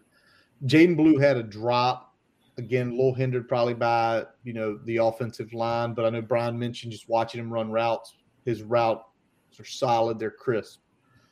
I mean, he was open a few times. Just there wasn't time to get. It wasn't there. Um, he still made a couple couple catches in the game. So I mean, yeah, played well. Just you know, not not as many opportunities I think we wanted to give him. Obviously, Da'Wain Lofton, that shocked me and Brian. That catch he made was out of Y. That was not a slot catch that he made. That yeah. big one, which you know, they've been mentioning they've been moving him around. Seeing him play that, he's going to get on the field more. And then the last two, Jalen Jones out of Richmond here with the big catch. And then Brian again. Brian loves Dylan Wright. Brian's loved Dylan Wright since the first time he looked at his tape. He focused on him Saturday, similar to Blue, right? Similar to Blue. Looked good in his routes, was missed yep. a few times. He was open. He was wide open a couple times. Just there were overthrows. Um, he did have, I think, what one or two catches on the day. So, um, yeah, he Dallin Wright. Dallin Wright's a damn white whale. Like he's on the roster, but does he really exist? Right? he's around there somewhere. Um, yeah, I mean, I agree with the assessment. To be honest with you guys, like I was so amped to see Lofton and Jalen Jones get on the field last year, and then all of a sudden, like here comes Lofton getting a little bit more playing time. Then towards the end of the year, it was like, oh, Jones, we're really excited about Jalen Jones. That's all you know. The staff talked about. Then Jones pulled a hamstring or whatever it was. He was out a little while, and then didn't really get on the field till later in the year. Mm-hmm. But not obviously as many meaningful snaps as Lofton. But I think now you look at you know those two in particular, and that's the future of the wide receiver position at Virginia Tech. And they're going to be playing significant snaps this fall, and that's really exciting, I think, for Virginia Tech fans because you know, we talk about Caleb Smith and how he how good he's looked physically, and I think you know obviously he's going to have a major role. You know, we can talk about Jadan Blue, but he's a grad transfer, right? But when you're talking about the true like future of the position, it's Lofton and Jones, and it's been Lofton and Jones. And I think to see them, you know, have an opportunity this fall to blossom into a bigger role as Virginia Tech kind of moves forward and the roster continues to improve. I, I think a few years from now, when these guys are seniors, you know, there's going to be a real opportunity for them to be part of a really, really good offense at Virginia Tech and for them to be kind of the focal points of that. So we're going to have an opportunity here, you know, both last year and kind of this lame duck year, and then like during this rebuild here, where we're going to see, you know, some young guys really start to blossom and turn into like really, really good four year players for Virginia Tech as long as they stick around. Yeah, I was really excited to see Jones show out. He he had yeah. that uh, that big juke on Connor where he was able to take that that quick hitter and get about 15 yards out of it. Had one other good catch. I mean, there was a lot of promise from the young guys, um, and, and, that definitely bodes well for the like as you said for the future, not just looking at 2022. So yeah, um, that was big. Uh, seeing what at least a little bit of what Connor Blumrick's role might be in this offense. Um, Very vanilla on Saturday. Yeah, Very yeah. vanilla. They're hiding him yeah, they're, they're like just you know a couple quick hitters, just getting getting the ball to him out of the backfield. Nothing really to show yet. But I am so excited to see him line, play this they, ball. They lined him up everywhere though, so I think you know once yeah. they actually make him a focal point, I think that'll you'll, we'll see what what he can do in that. Um, what do you think about the tight ends? We didn't really see a whole, lot of different looks with them um, in terms of getting them the ball, but yeah, I mean it's it's it's really hard to to go from like the excitement of having James Mitchell being your starting tight end and then being like Nick Gallo's always been that guy who it's like, oh yeah, I remember he's on the team. He makes like one big catch. You're like, yeah, hell yeah, Nick Gallo. We got we got two really good tight ends. You know, you're just like trying to talk yourself into it. And um, it, it's cool though, right? Because you see, you know, you see Gallo playing like significant snaps. You see him like getting these awards from the coaches and talking about how good of a spring he's had. Tech's going to need somebody in that tight end room to step up. Like Gallo's the most logical guy, right? And yep. um, because uh, everybody talks about, oh, what's Connor Blumrick's position going to be? It's Connor Blumrick's going to be Connor Blumrick. He's, He's an OW. Right. He's an OW. He was an offensive weapon that is, like Brian said, everywhere. He's going to be everywhere on the field, and that's that's good for it's good for Gallo. Right. That's good for all the wide receivers. It's good for the running backs that every week with Blumrick going out there, teams are going to have to find him because if you put the wrong guy on Blumrick and get him the ball quick, like if you put the wrong linebacker, he can make him miss and get down the field. If you put a corner on him and that corner can't make a sure tackle, he's going to put him in the dirt because of having the size advantage. Yeah. So he's going to help everybody in the long run. Yeah, I know David Cunningham. I, first of all, he did a great job with you guys a couple weeks back. Um, that podcast was incredible, but um, he was he was tweeting out some some news and notes and was taking some pictures and video from a few of Tech's practices and talking about how good Connor Blumrick looked at receiver. It's like he, you know, you got these guys who are like seasoned receivers who have, you know, like Caleb Smith, who, you know, doesn't drop anything really, for being honest, right? Catches everything. Um, and you know, you're watching these guys in line, and for these reporters to be talking about Connor Blumrick and saying he looks like any of the other receivers. when in reality he was just playing quarterback all last year and was playing like H back essentially at A and M after Yeah. Kellen Mond beat him out. Yeah. Like that's that's encouraging. It's like Yeah. we and and the way I look That's at that's another offensive weapon that we didn't have last year. right? I, I mean, that's that's that's the way I look at it. I mean, we, we saw in the bowl game, you know, one one of the few bright spots of Connor Blumrick in the bowl game is like we at least saw his athletic ability a little bit. It was Yeah. like nothing's really going well, but you know he's athletic and he tries hard, Yeah. right? And um, I, I see him as more of like a utility guy in baseball, where he's playing like five or six days a week, and Yes. you know he's kind of just giving everybody else a break. Like that's kind of how I see Connor Blumrick's role. Like he's going to be on the field a ton, and Yep.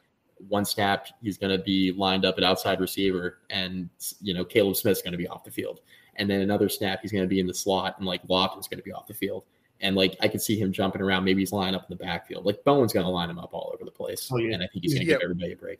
He's what he does well, him. it's it's going to be so good because it's going to give us uh, that formation flexibility in like the hurry up no huddle situations. Because you Right. can you can do a lot of different things with Connor Blumrick on the field because you can Yeah. line him up slot, you can split him out. He can be the middle guy in trips. He can be in line. He can be tight end wing. He can he can really do all those things and even line up outside. And you don't have yeah. to sub. You can just keep going, keep going. If you if you got the defense on the ropes, just keep pushing it and still give them a lot of different looks. And like I think in theory, like Fuente staff wanted James Mitchell to be that guy, and they wanted like Dalton Keene to be that guy, and they, they like wanted these guys kind of line up everywhere. They they wanted they really really wanted Raheem Blackshear to be that guy, and then you know either he didn't stay healthy or they just didn't utilize him like they should, right? And I think Blummer really has an opportunity because of his unique size and speed and athleticism. I just think it's kind of like a different mold where he really can line up anywhere. He really can. All right, somewhere he can't line up is the offensive line. And Brian, uh, this is your baby.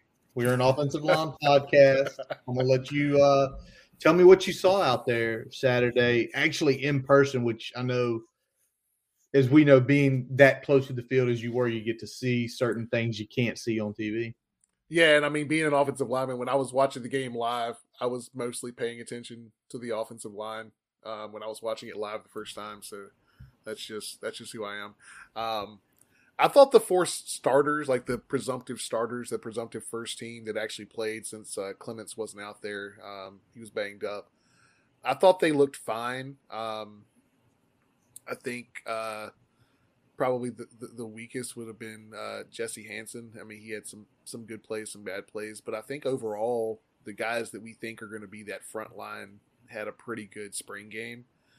Um, I think the problem is that we have seen that based on the performance, especially on the white side, that you know we, we don't. I don't. I'm not sure we've got more than five or six guys that we can count on at this point.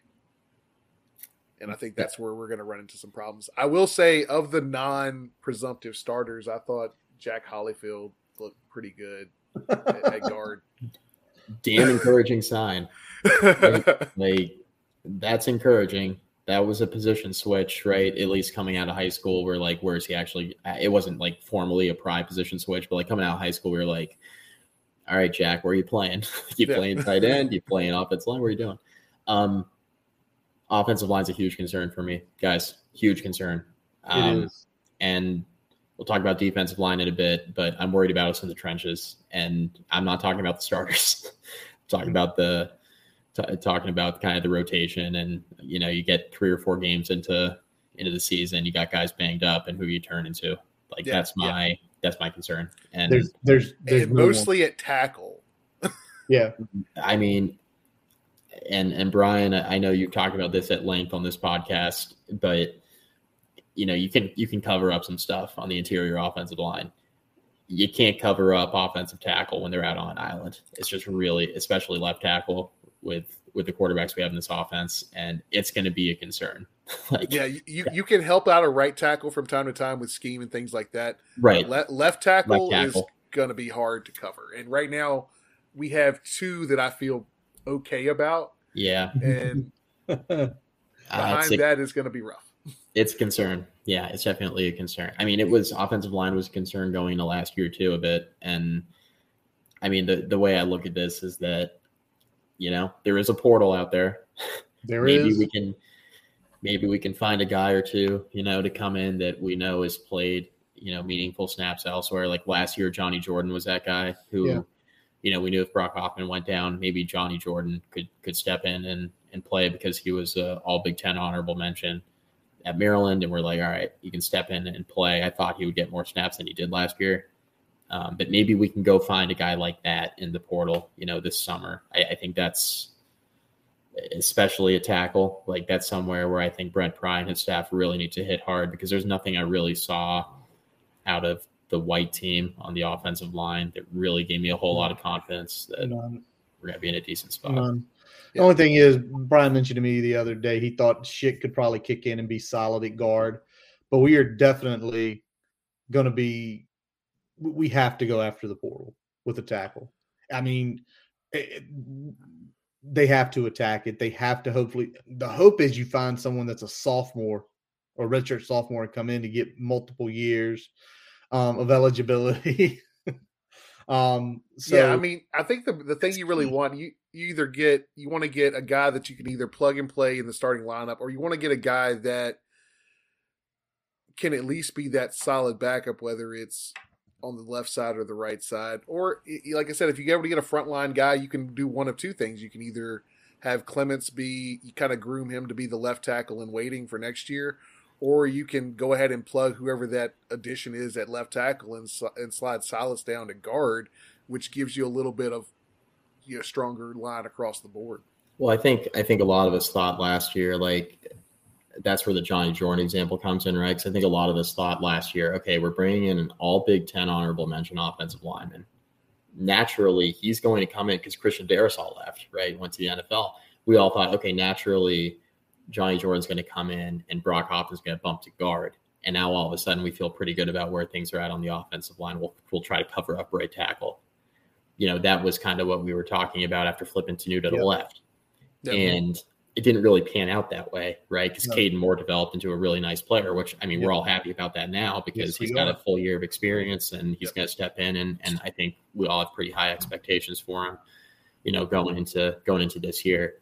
But I, I agree, like finding a guy like that who could step in, be a starter right away. You know, you pl- you can pl- plug and play, right? Who who comes in from a, another program where it doesn't necessarily need to be, you know, a P5. It could be a G5 program. That's fine, but just find somebody with meaningful, who's had meaningful snaps and has played, you know, good football somewhere. I think that's really important for this roster. It'd be great if it was a tackle because I am Yes. concerned about offensive tackle, but that's my uh, that, that's my biggest area of concern is this offensive line, without a doubt, on the entire roster. Yeah, yeah, I, I do. I put it as the number one concern. Yeah, All right. Before we get into the defensive side of the ball, guys, we are going to take a quick pause for a message from our digital partners. As we take a quick break, we'd like to tell you about getting your free website report from our digital partner, Grassroots Digital Marketing Studio. They'll tell you how your website ranks on Google, on site SEO, and social media. No commitment to buy anything. You can get your free report by visiting grassrootsdigitalstudio.com forward slash free dash website dash report. Now back to the episode. All right, back to the defensive side of the ball here, and let's start with the linebacker unit. And I, I told Brian this. Uh, I think I texted you Sunday, Brian. That unit looks the best across the board. I'm, I mean, starters two deep, even some of the the three deep guys look legit. And we all thought about Sam. Oh man, we're all worried about Sam.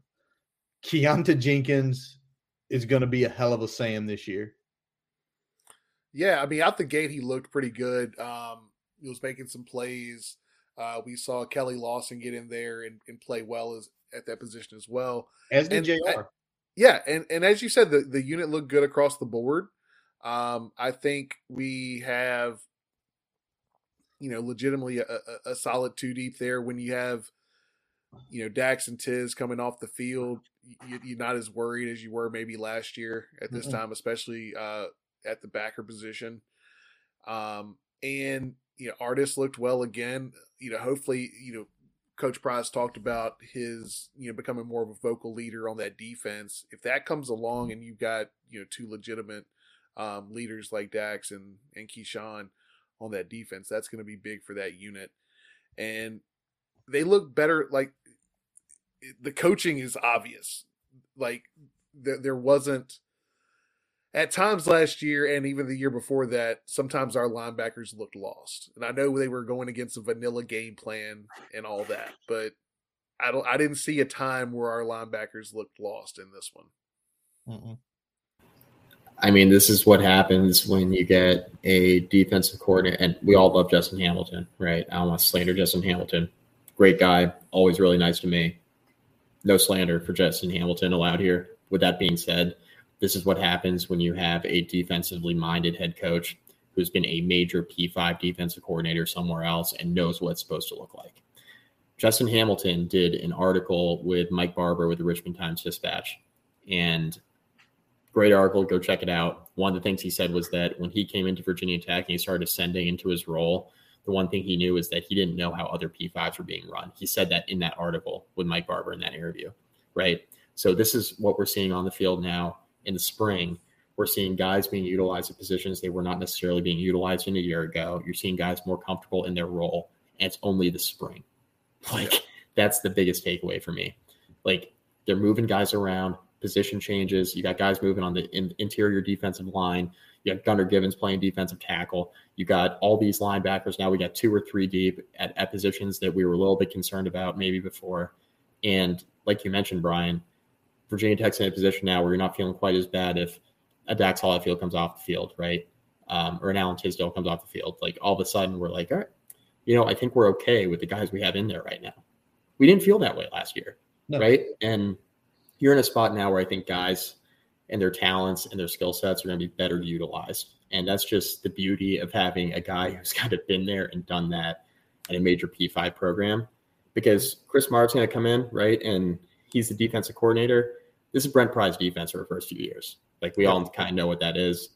And yep. that's why I really like the Chris Marve hire because you bring him in, have him recruit, have him get comfortable. He's played for Pry, he's coached under Pry, he knows the scheme, and now he gets to be groomed with Pry as the head coach. Like this is a perfect scenario for all involved. And I think the defensive players and kind of their new positions, I think they're really going to benefit from that. 100%. Yeah, I mean, like like you said, they get to bring bring Marve along, um, and in the meantime, you know, by all accounts, one of the better position coaches in terms of just technique and yeah and, and coaching the position. So um, well, also, I think we're yeah, go ahead. What you mentioned about P five, I mean, Marve has seen now Vanderbilt, he's yep. seen Mississippi State, and he's seen yep. FSU, and he's about six or seven years younger than Justin Hamilton. So when you say Ham mentioned, I've never seen a P five program. This is a guy that's seen multiple, and he's only been a coach about six years. So, yep. that room, I think, if you asked me, I think I feel that's the room I would say I have no worries about anywhere. Um, yeah. And, and I tell you, another room I feel pretty good about, even with the guy transitioning, is the safety room. Um, you know, Chamari, there was some growing pain Saturday, right? I don't think any of us will disagree with that. But just looking, I feel like he looked more natural that's my opinion. I feel like he looked more natural playing back at the free safety, field safety, whatever you want to call it, spot than he ever did at nickel. You're you're not on an island as much. Yeah. No. It's as simple as that with with Chamarri Conner. I mean, Chamarri Conner's got a lot of Dietrich Bonner in him, where it's like, man, oh. I love when he comes downhill and he's in the he's playing in the box and you know I love the way he attacks running backs and receivers like in the open field after the catch. I don't love him in coverage, right? And you feel now you feel a little bit better about him in coverage when he's playing free safety versus the nickel where he's on island all the time. We're all worried about his pat, you know his you know his ability in coverage, which was you know the real concern I think going into last year, and he ended up actually playing I think a lot better than a lot of us thought um, a year ago, but you know, like we talked about before, the concern with Chamarri Conner has always been how good is this guy going to be in pass coverage? And I think he's in a position now where, you know, yes, he's still going to have to continue to improve in that category, but it doesn't have to be perfect anymore. Yeah, I think I mean he still has struggled here and there with missed tackles, and and that's probably going to be something that he struggles with probably the rest of his career. And I mean, at this point, if if that hasn't been cleaned up, um, you know, I don't know if it will, but I think that from the safety position, it's it fits his skill set better, and he's not going to have those as many of those uh, times where he has to be wide open in the open field against um, you know a Dyami Brown or someone like that, where you know he, he's trying to try to make that type of play. Um, like I said, but you, you, I'm I'm hoping that some of those uh, those tackling issues get cleaned up. We'll see if if if that comes to fruition. But Curtis, what you gonna say? You look like you got something you want to say on this one. I, am just laughing here about the Dietrich Bonner thing. I mean, it's, it's true right? if we go back to thinking about Dietrich, when Dietrich came downhill to make, t- he was good. When you asked him to do other things, he was very scary. So I'm, that's what I'm laughing about. All right, I'm going to ask y'all before we get into any analysts or analytical pieces. Boundary safety. Hawker Peoples, Brian Hawker Peoples. I'm going to stick with Peoples. I, I, am I'm, I'm going to go with the consi- I'm going to go with consistency. Yeah. that's no. I mean, that's my answer too. It's okay. Peoples, man. It look, Peoples has been on the field more for a reason, right? And it's been the consistency that he brings, whether he's you know a spot starter or in the two deep, which is he's been a two deep player pretty much his whole career. It's a consistency, and I think with, with Hawkins, I think you're going to get more of like the the boomer bust, like oh my god, like that was great. Not sure Peoples makes that play, right? But at the same time, you'd be like, oh my God, I know for a fact Peoples makes that play. How did you miss that? right? So I think the answer is Peoples. I, I think Pry's going to go with like the proven guy in year one. I, I just, mm. that's my feeling I have on do, you, do y'all think it's a camp battle or is it one of these where Peoples is the starter, but there's going to be times Hawk just gives him a breather where maybe Hawk's getting 15 a game out there?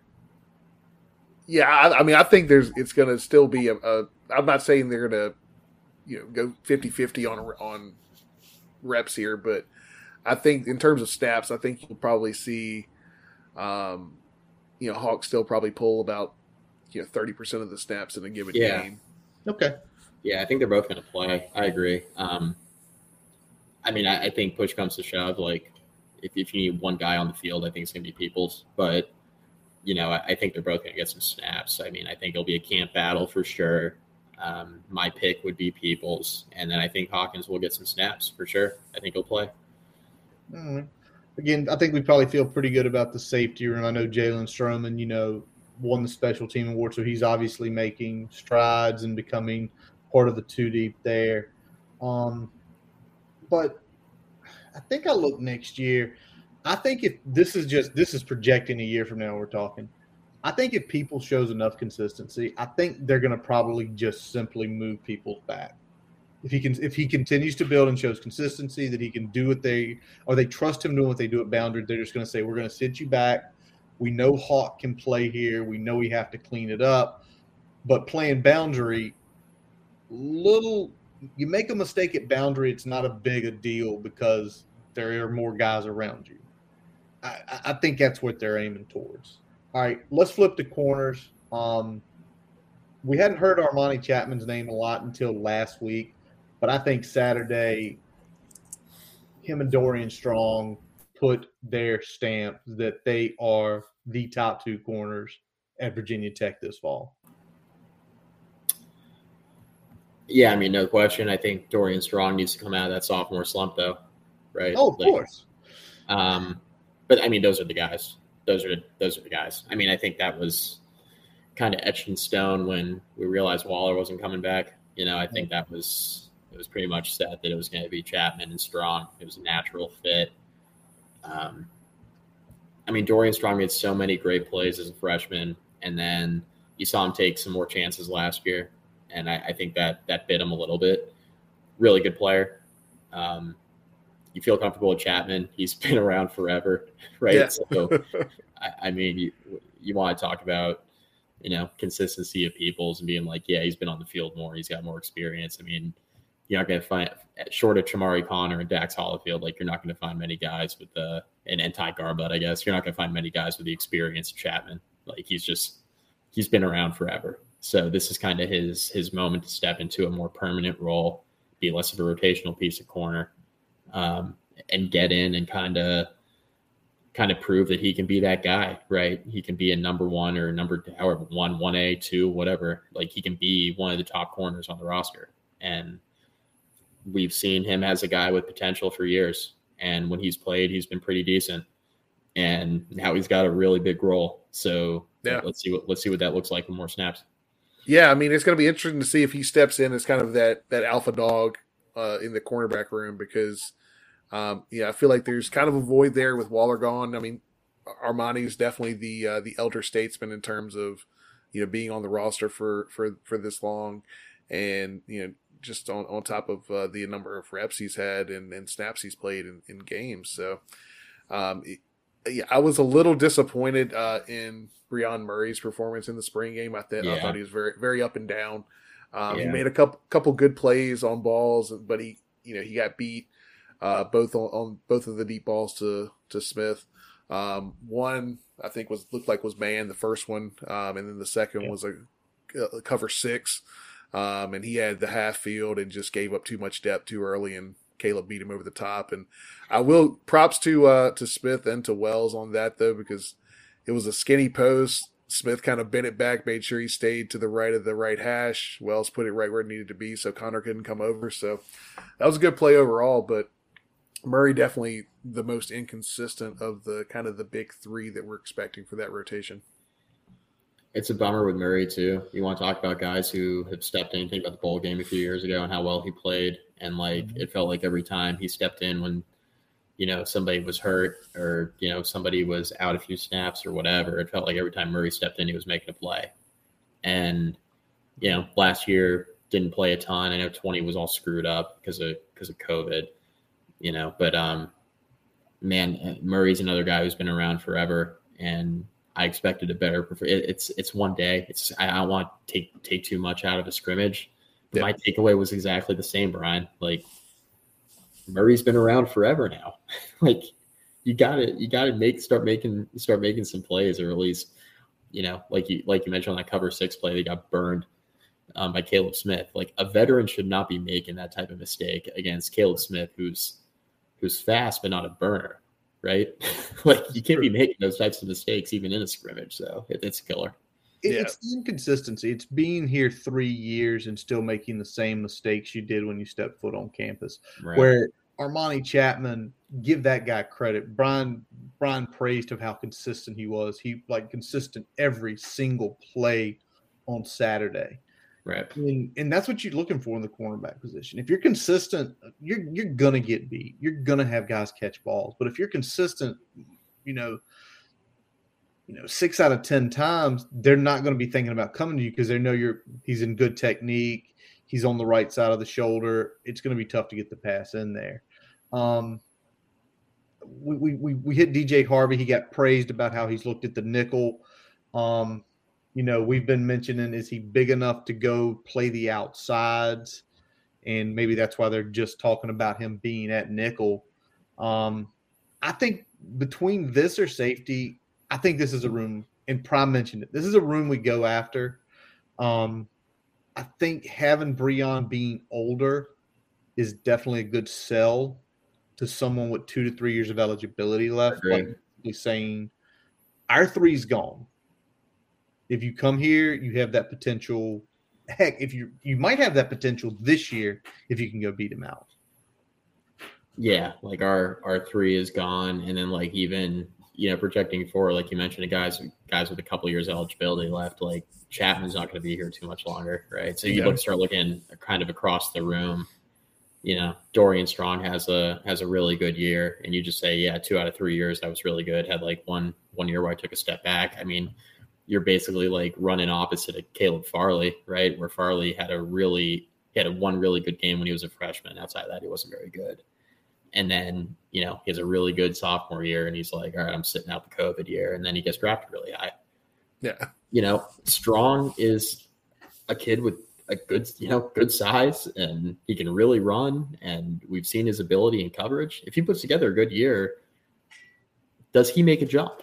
You know, the answer is probably not, but I mean, I, I think you could sell it certainly if you're if you're out there recruiting the portal. Yeah, no doubt. I think you know, as you said, I think there's definitely some potential to get one, at least one, maybe maybe two in the in the secondary altogether. I, I don't know if you want to get a fifth um, safety that you you know feel like can be counted on for significant snaps. Um, you know, behind the four we mentioned. Um, but I think corner is definitely the more likely spot because you really do need a fourth that you can trust playing outside. And again, you talk about the sell. It's definitely a sell because you know Murray's probably not going to be here after this year. Potentially Chatman's not going to be here after this year, and then even the potential with Strong, depending on you know what output he puts this year. So it's it's going to be interesting to see um, who we target and and how many we end up grabbing. Absolutely. All right, guys, let's hit the last position group and probably the number two position group we're all worried about, and that's defensive line. Um, the guys we know did they did fine, but I tell you, after that, after like McCray, Pollard, Garbutt, Fuga, I mean, it was ugly.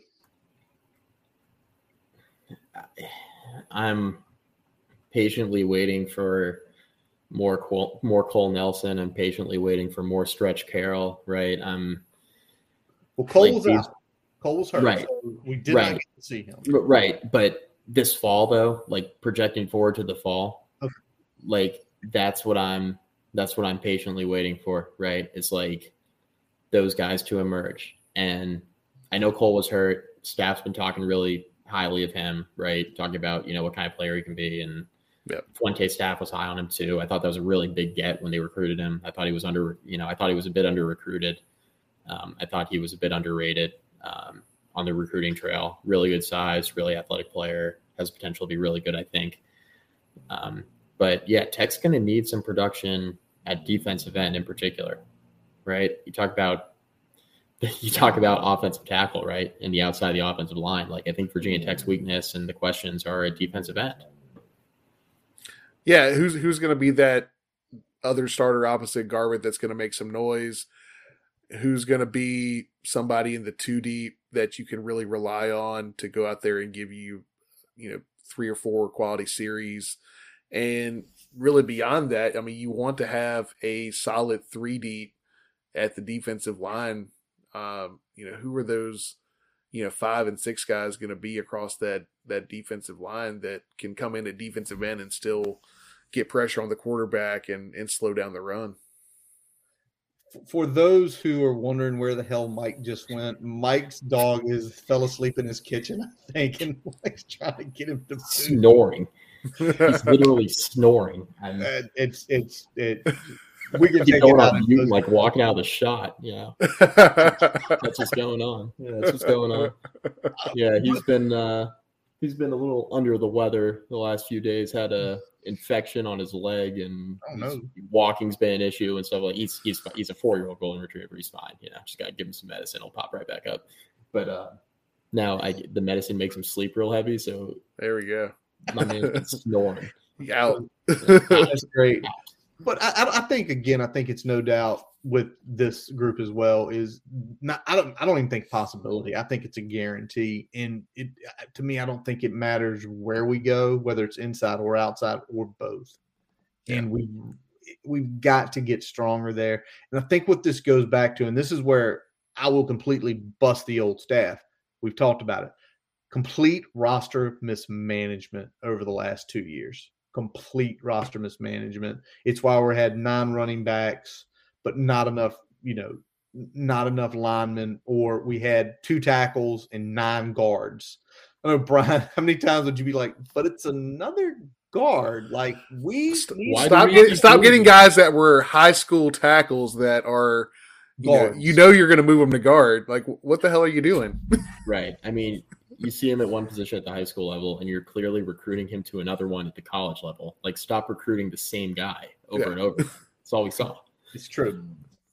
Well, guys, that kind of wraps up the spring game, what we're seeing. Obviously, between now and really about four months from now, about actually about three months from now, you know, we expect to see movement um and all that because you know, there are pieces missing on this team. But I also think with this coaching staff, a lot of these guys potentially they recruited two and three years ago might be looking for a new home. And luckily, that is where Brent Pry has relationships. That is where, like Derek Jones, has relationships. Where it could be a kid they recruited in 2018, still have the good relationship with. Let's make a call. Let's see if we can get this kid to come. All right. I'm going to flip over. Let's talk about the draft real quick. Um, obviously, the Hokies have essentially eight, uh, maybe nine with Parker Romo if you count the kicker. Lecitus Smith, Amare Barno, James Mitchell, Luke Tenuta, Jermaine Waller, our guest last week, Jordan Williams, Trey Turner, Raheem Blackshear. Um, let, let me get y'all's opinions. Who is the first Hokie taken in the 2022 NFL draft? This would have been a layup if James Mitchell didn't blow out his knee. Oh yeah, yeah. Damn layup. Um, I'm gonna I'm gonna go with Waller. Okay. Um, okay. so if Barno had a really good year, it would have been like, all right, Barno, physical freak, right? Like can do a little bit of everything. And look, the, the pro scouts can still look at him that way, right? Because physical specimen, really athletic. But we've seen what Waller can be when he's healthy. Like we know he's capable of being one of the best corners in the ACC, which is like no slouch of a football conference, right? And Yeah. really Yeah. good receivers end up playing in the NFL out of the ACC, and Waller strapping him up, you know, when he's at his best. So my pick is Waller. Although, if James Mitchell didn't blow his knee out, I, I think we all know where this was heading, right? I mean, Oh yeah. you're looking for a pass rusher, right? You're looking for a pass rusher, or you're looking for a dynamic playmaker on the outside. And Mitchell can be that, and Barno can be the pass rusher, but Waller is a lockdown corner that, you know, I think at his best, you know, you can you can still get him like round three, round four potentially, because he's had this kind of up and down injury history. But his upside's really, really good. So I'm gonna go. I'm gonna go with Waller. all right. Curtis, can I hedge? No, you can't. okay, so um, with that being said, if I can't hedge, I'm going to go Lecitus Smith. Um, I think he's probably the most consistent, less volatile selection here because there he's pretty much going to go where he's going to go. He there, there's not that like okay, well he could go as early as early day two, but he could also go as late as End of you know, seven. middle middle or to late of day three. He doesn't have that big window. I feel like he's kind of pretty much locked in to a much smaller window. So that's why I'll go with him. But I'll say that to say this. Um, number one, I think Barno has the potential to go the highest just on his physical ability. All right. I missed He- one person, by the way, Brock Hoffman. My bad. Yeah. Missed Brock. So, but continue. Just need Yeah, so I, I think Barno has the potential to go the highest just based on his physical traits. Um, we've seen NFL teams in the past take uh, a flyer on a physical freak. Uh, think of Bruce Irvin um, with Seattle when, when Oh, that, that was happened. of a flyer. but I Everybody mean, was killing him for it too. Remember, everybody Yeah. was killing him for it, and he ended up being a pretty, pretty damn good player for him. Yeah, Pretty solid yeah. player. Yeah, and so yeah, I, I think there's some potential there. Um, not not necessarily as high as Bruce went, but I think you could see, you know, potentially early day two um, for Barno, but you could see as late as you know late day two, early day three. Um, there's there's a pretty big window I think for for where he goes. Um, and then you said Waller, and while I agree with you at his best, I don't know if at this point if there if he's going to get some of the Caleb Farley stigma of the injured Virginia Tech cornerback Yeah, going into a draft that's type fair. deal. That's fair. All right. That's fair. I, I like y'all sticking with your guys, but it's going to be Barno. And the reason is Oh yeah, Kurt. it's going to be Barno. He's going to be the first. For the reason is you can't teach the speed. And bringing him to the NFL, they're going to somebody's just going to like a wide nine. Me and Brian talked about our teams run a wide nine, very similar. I forgot who's your teammate. I'm Pat's fan. You're a Pats fan, okay? Eh, There's my Eli. Oh, but there's going to be some team that runs a wide nine, like the Niners or the Colts or maybe the Jets, that are just going to say we can mold him into being a all around defensive end. But you know what we can do this first year? Get out on the nine, put your helmet directly at the quarterback, and run as fast as you can to him. And you know, with a guy like him having that speed, I don't think a team will care. They'll just say he's our pass rush specialist. We also see him put him on special teams. He can go track somebody down. Um, I will say this. I think James Mitchell, you talked about him being the lock. I think Mitchell's going to go higher because I think he tore his ACL at the perfect time. He tore his ACL at the perfect time where he's going to be getting right back into being able to participate in some of those camps. There's going to be someone around round four that's going to say, This guy's a skillful guy. He's probably really a top 50 player. We're going to get him about 150 or 120. We're going to take the risk because when we get to the, the mini camps in June, he's probably going to be just about ready to go. And yeah, I think the thing Virginia Tech did poorly for him is that we, we didn't necessarily give Mitchell as much opportunity to to show his skill set. At the same at the same time, you know, he he did show it in some areas. So and and I think the NFL scouts see see the ability. So the, the question is, they're going to say, well, I don't care what the tape says that they didn't get him involved in the offense as much as they should have. We're we're, we're taking a flyer. This is just what we do with tight end.